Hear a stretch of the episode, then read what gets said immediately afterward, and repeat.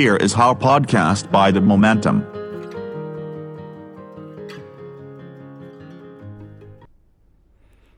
สวัสดีครับ Here is how by the momentum กับผมโตมอสุปรีชากลับมาพบกันอีกครั้งนะครับสำหรับในคราวนี้เนี่ยเรื่องที่อยากจะนำมาเล่าสู่กันฟังเนี่ยนะครับ เป็นเรื่องที่หลายคนอาจจะตั้งคำถามนะครับว่า เอ๊ะทำไมคนบางคนเนี่ยดูเหมือนว่าจะมีประสบการณ์สูงนะครับ มีความมั่นอกมั่นใจในตัวเองเนี่ย แต่ทำไมบางทีถึงทำอะไรบางอย่างเนี่ยผิดพลาดไปในแบบที่คิดไม่ถึงนะครับ หรือว่าหลายคนก็อาจจะมองว่าเอ๊ะมันเป็นเรื่องที่ง่ายๆ หรือเป็นเรื่องที่ไม่ควรจะผิดพลาด หรือแม้กระทั่งมีคนหรือมีระบบอะไรบางอย่างเนี่ยมาคอยเตือนอยู่แล้ว แต่ทำไมยังเกิดความผิดพลาดขึ้นมาได้นะครับ อาการที่ว่าเนี่ย มันมีชื่อเรียกด้วยนะครับ เขาเรียกว่า cognitive tunnel syndrome นะครับ หรือว่าอาการที่มันเกี่ยวข้องกับภาวะรู้คิดในแบบที่มันเป็น tunnel คือเป็นอุโมงค์หรือเห็นอะไรที่มันแคบๆนะครับ อาจจะลึกแต่แคบนะครับ แล้วมันสามารถส่งผลเสียได้มากขนาดไหนเนี่ยนะครับ เดี๋ยวไปติดตามกันครับ ในปี 2009 เนี่ยนะครับ หลายคนอาจจะจริงๆ ก็ไม่น่าจะจำได้นะครับ เพราะว่ามันเป็นเรื่องของเครื่องบินตกนะครับ เป็นข่าวเครื่องบินตกครั้งใหญ่นะครับ เป็นเครื่องบินของสายการบิน Air France นะครับเที่ยวบินที่ 447 ที่เกิดอุบัติเหตุตกลงไปในมหาสมุทรแอตแลนติกนะครับ เที่ยวบินนั้นเนี่ยออกมาจากกรุงริโอเดจาเนโรของบราซิลนะครับ แล้วก็จะมุ่งหน้าไปปารีสในฝรั่งเศสนะครับ แล้วพอเครื่องตกแล้วเนี่ย ผู้โดยสาร 228 คนนะครับ รวมทั้งลูกเรือและกัปตันกับผู้ช่วยนักบินทั้งหมดเนี่ยเสียชีวิตหมดเลยนะครับ ทีนี้คำถามของออผู้คนทั้งหลายก็คือว่าทำไมเครื่องบินถึงตกได้ สาเหตุที่เครื่องบินตกเนี่ยมันคืออะไรกันแน่นะครับ เดี๋ยวเราจะลองไปติดตามกันนะครับ แล้วก็พร้อมกับคำถามที่ว่าแล้วเครื่องบินที่ตกใน ในปี 2009 นั้นเนี่ยเกี่ยวข้องอะไรกับเรื่องราวของ cognitive tunnel syndrome ด้วยนะครับ เครื่องบินที่ว่าเนี่ยนะครับออกเดินทางในวันที่ 31 พฤษภาคม 2009 นะครับ แล้วก็มีกำหนดว่าจะไปถึงปารีสในวันรุ่งขึ้นนะครับ แต่ว่าก่อนจะถึงปารีสเนี่ยก็ตกซะก่อนนะครับ ตกในวันที่ 1 มิถุนายนนะครับ เครื่องบินรุ่นนี้เนี่ยเป็นเครื่อง Airbus รุ่น A330 นะครับ แล้วก็จะมีนักบินแค่ 2 คนนะครับ คือกัปตันกับผู้ช่วยนักบินนะครับ แต่พอดีว่าอันนี้เนี่ยเป็นไฟลท์ที่ค่อนข้างยาวนะครับ จากอเมริกาใต้ไปถึงยุโรปเนี่ยนะครับ ก็เลยมีนักบิน 3 คนนะครับ เป็นกัปตันกับผู้ช่วยอีก 2 คนนะครับ ตัวกัปตันเนี่ยอายุ 58 ปีนะครับ และผู้ช่วย 2 คนเนี่ย คนหนึ่งอายุ 37 ปี อีกคนหนึ่งอายุ 32 ปีนะครับ ที่ต้องมีนักบิน 3 คนเนี่ยก็เพราะว่าจะได้ผลัดกันพักนะครับ โดยผู้ช่วยนักบินคนที่ 2 ได้พักก่อนนะครับ จากนั้นเมื่อผ่านไปประมาณสัก 4 ชั่วโมง กัปตันก็จะไปพักบ้างนะครับ แล้วก็ปล่อยให้เครื่องบินเนี่ยอยู่ในความดูแลของผู้ช่วยนักบิน 2 คนนะครับ คนหนึ่งก็คือคนที่อายุ 37 เนี่ยก็จะเป็นเหมือนผู้ใหญ่กว่านะครับ ก็คอยอินชาร์จนะครับ ส่วนอีกคนหนึ่งอายุ 32 ปี ก็จะมาเป็นผู้ช่วยแทนนะครับ ปรากฏว่าในช่วงนั้นนะครับที่กัปตันไปพักเนี่ย เกิดอากาศปั่นป่วนนะครับ turbulence นะครับ แล้วอออากาศที่ปั่นป่วนเนี่ยมันเลยทำให้เกิดน้ำแข็งไปสะสมอยู่ตรงอุปกรณ์ที่ปีกนะครับ ที่เรียกว่า pilot tubes นะครับ ซึ่งเป็นอุปกรณ์ที่ใช้ในการวัดค่าความเร็วนะครับ ว่าเครื่องบินกำลัง พุ่งผ่านอากาศไปด้วยความเร็วเท่าไหร่นะครับ ทีนี้พอเกิดเหตุการณ์นี้ขึ้นเนี่ยอุปกรณ์มันวัดค่าได้ไม่ถูกต้องนะครับ ก็เลยทำให้ระบบออโต้พ l o t หรือว่าระบบที่เครื่องบินทำงานเองเนี่ยหยุดทำงานนะครับ ทีนี้พออยู่ในสภาวะอากาศที่มันปั่นป่วนเนี่ยเครื่องบินก็เลย เอียงซ้ายทีเอียงขวาทีนะครับ นักบินเลยต้องเข้าไปบังคับควบคุมเครื่องบินด้วยตัวเองนะครับ ทีนี้ พออยู่ในสภาวะที่แบบกำลังตกใจเนี่ยนะครับ นักบินเนี่ยก็เลยพยายามบังคับ ให้ปีกเครื่องบินเนี่ยอยู่ในระนาบเดียวกันนะครับ ไม่ให้มันเอียงซ้ายเอียงขวาเนี่ยแต่เขาไม่รู้ตัวนะครับว่าสิ่งที่กำลังทำอยู่เนี่ยนะครับก็คือทำให้เครื่องบินเนี่ยมันเชิดหัวเครื่องบินสูงขึ้นไปนะครับ จนเครื่องบินเนี่ยเกิดอาการที่เรียกว่า stall นะครับ stall ก็คือมุมเงยของเครื่องบินเนี่ยนะครับ เพิ่มมากขึ้นเรื่อยๆนะครับ แล้วทั้งทั้งที่มีเสียงเตือนจากระบบบอกว่าเครื่องกำลัง stall อยู่ แต่เขาก็เหมือนแบบไม่ได้ยินอะไรเงี้ยนะครับ จริงๆ ตอนนั้นเนี่ย ด้วยความที่ระบบออโต้พายโมันไม่ทำงานแล้วเขาก็ต้องบังคับเองทั้งหมดเนี่ยนะครับ แล้วเครื่องมันก็ส่งเสียงเตือนด้วยว่า stall stall stall นะครับ ก็คือเครื่องมันกำลังเชิดหัวขึ้นไปเรื่อยๆเนี่ย ถ้าหากว่าเขาเชื่อระบบ เขาก็จะสามารถลดอาการ stall ลงมาได้ด้วยการแบบลดหัวเครื่องบินไม่ให้มันเชิดขึ้นไปนะครับ แต่เขากลับมุ่งมั่นแก้ไขปัญหา คือเอาสมาธินี่ไปจดจ่อ อยู่กับการเชิดหัวเครื่องบินสูงขึ้นเรื่อยๆนะครับจนในที่สุดเนี่ยเครื่องบินก็บินขึ้นไปถึงเพดานบินสูงสุด และมุมเงยของเครื่องเนี่ยก็เพิ่มมากขึ้นถึง 40 องศานะครับพอเครื่องบินมันยกหัวขึ้นไปเยอะขนาดนั้นเนี่ยมันก็คล้ายๆ กับมอเตอร์ไซค์ที่ยกล้อขึ้นมาเนี่ยนะครับจนจนแบบจะคว่ำเนี่ยมันไม่มีแรงยกเหลืออยู่นะครับ สุดท้ายเนี่ยเครื่องบินก็เลยตกนะครับ หลายคนเนี่ยอาจจะมองว่าเฮ้ยทำแบบนี้เนี่ยเป็นเรื่องที่แบบเหมือนกับนักบินไม่ได้ไม่ได้ฝึกอะไรมาก่อนเลยหรือยังไงเนี่ยแถมยังไม่ฟังคำเตือนจากระบบของเครื่องบินอีกต่างหากเนี่ยนะครับ แต่ว่าสิ่งที่เกิดขึ้นเนี่ยนะครับมีการวิเคราะห์ออกมานะครับ พบว่านักบินเนี่ยอยู่ในสภาวะที่เรียกว่าเป็นเกิด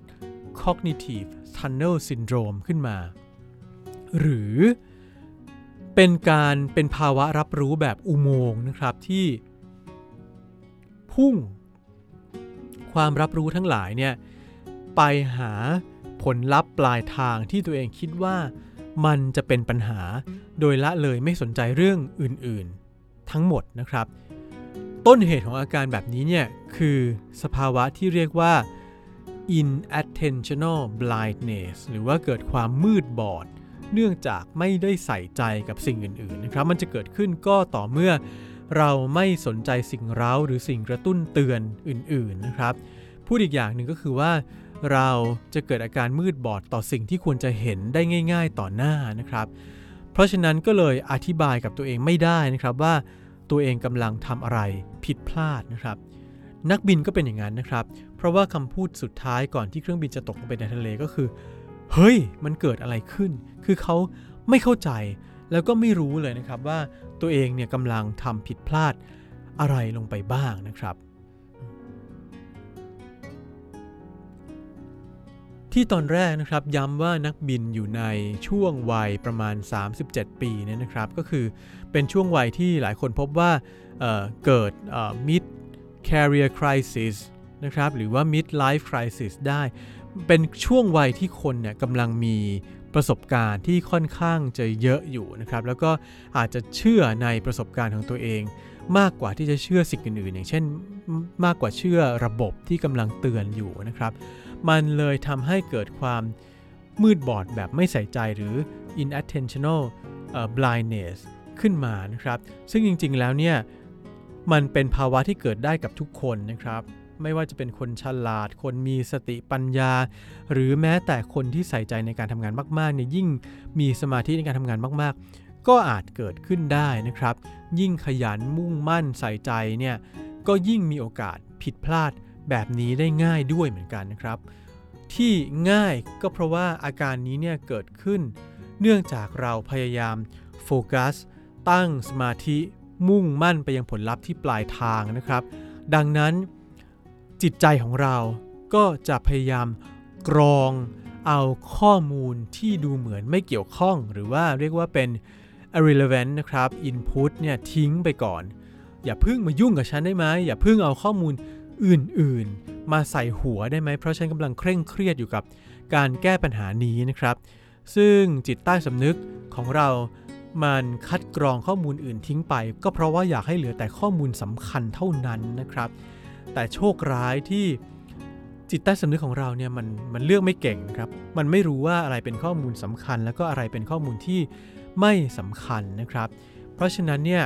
พอเราไปใส่ใจกับข้อมูลที่เราคิดไปเองว่าสำคัญ แต่พอข้อมูลสำคัญจริง ๆ พุ่งผ่านมาตรงหน้าเนี่ยเรากลับเพิกเฉยนะครับ แล้วก็ทิ้งมันไปเลยนะครับ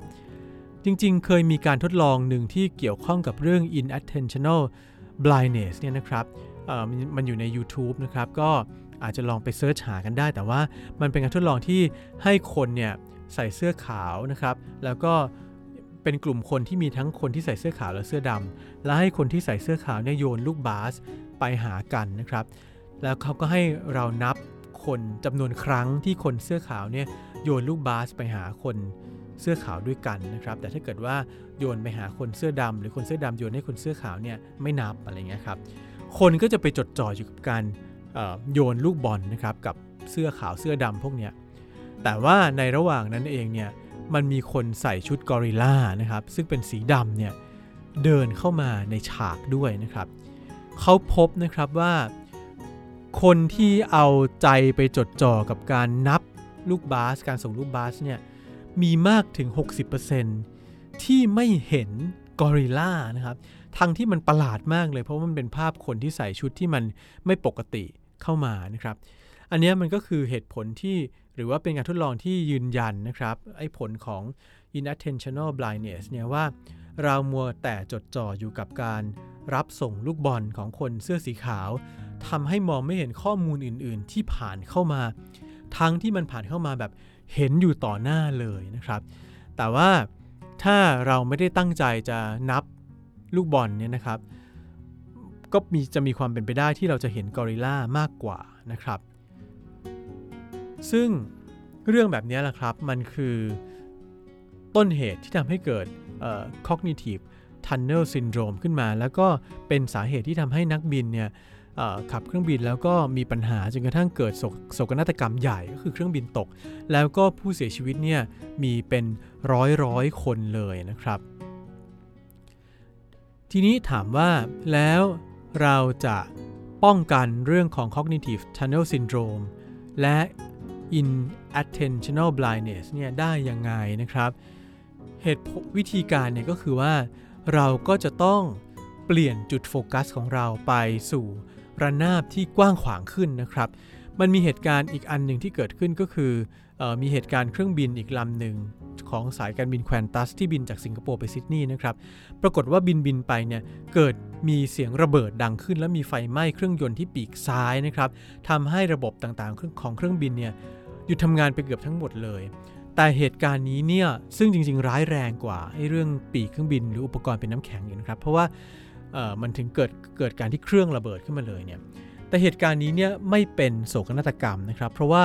กัปตันเนี่ย บอกลูกเรือด้วยแนวคิดสวนทางกับกับเหตุการณ์ของ Air France ที่ที่เครื่องบินตกนะครับ ก็คือบอกให้ลูกเรือเนี่ยไม่ต้องไปสนใจว่ามันเกิดความผิดพลาดอะไร แต่ให้ดูว่ายังมีอะไรที่ยังทำงานได้อยู่บ้างนะครับ เพราะฉะนั้นเนี่ย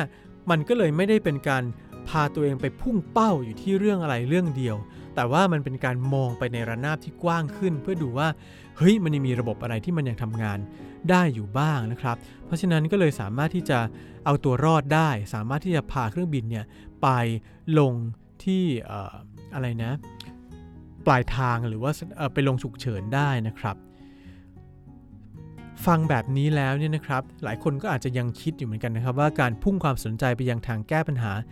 ที่ดีที่สุดเนี่ยอาจจะเป็นวิธี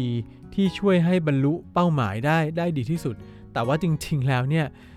มันก็ใช่อยู่ว่าการตั้งสมาธิการเพ่งเป้าหมาย หรือการใช้ประสบการณ์เก่าๆที่เราเคยมีเนี่ยในการเป็นตัวนำทางในการแก้ปัญหาเนี่ยอาจจะเป็นเรื่องที่พอใช้ได้ก็ได้นะครับ แต่ว่าในเวลาเดียวกันเนี่ยการมองไปถึงเรื่องอื่นๆที่ใหญ่ขึ้นกว้างขวางขึ้นเนี่ยนะครับ มันก็อาจจะช่วยให้เราพ้นหรือว่าไม่ตกไม่ต้องตกเข้าไปสู่ภาวะ cognitive tunnel syndrome ได้เหมือนกันนะครับ เพราะฉะนั้นอันนี้ก็จะเป็นวิธีทำงาน 2 แบบแหละ ที่เราอาจจะต้องรักษา balance ระหว่าง 2 วิธีนี้เอาไว้เพื่อไม่ให้การทำงานของเรา หรือว่าการดำเนินชีวิตของเราเนี่ยมันเกิดปัญหาในแบบที่เราอาจจะแก้ไขไม่ได้ครับ ติดตาม Here is How Podcast by The Momentum นะครับ ได้ในหลายช่องทางนะครับ ไม่ว่าจะเป็น Podcast ของ Apple นะครับ Spotify หรือช่องทางแพลตฟอร์มอื่น ๆ แต่ว่าถ้าจะให้สะดวกที่สุดนะครับ ก็คลิกเข้าไปดูใน Facebook ของ The Momentum ครับ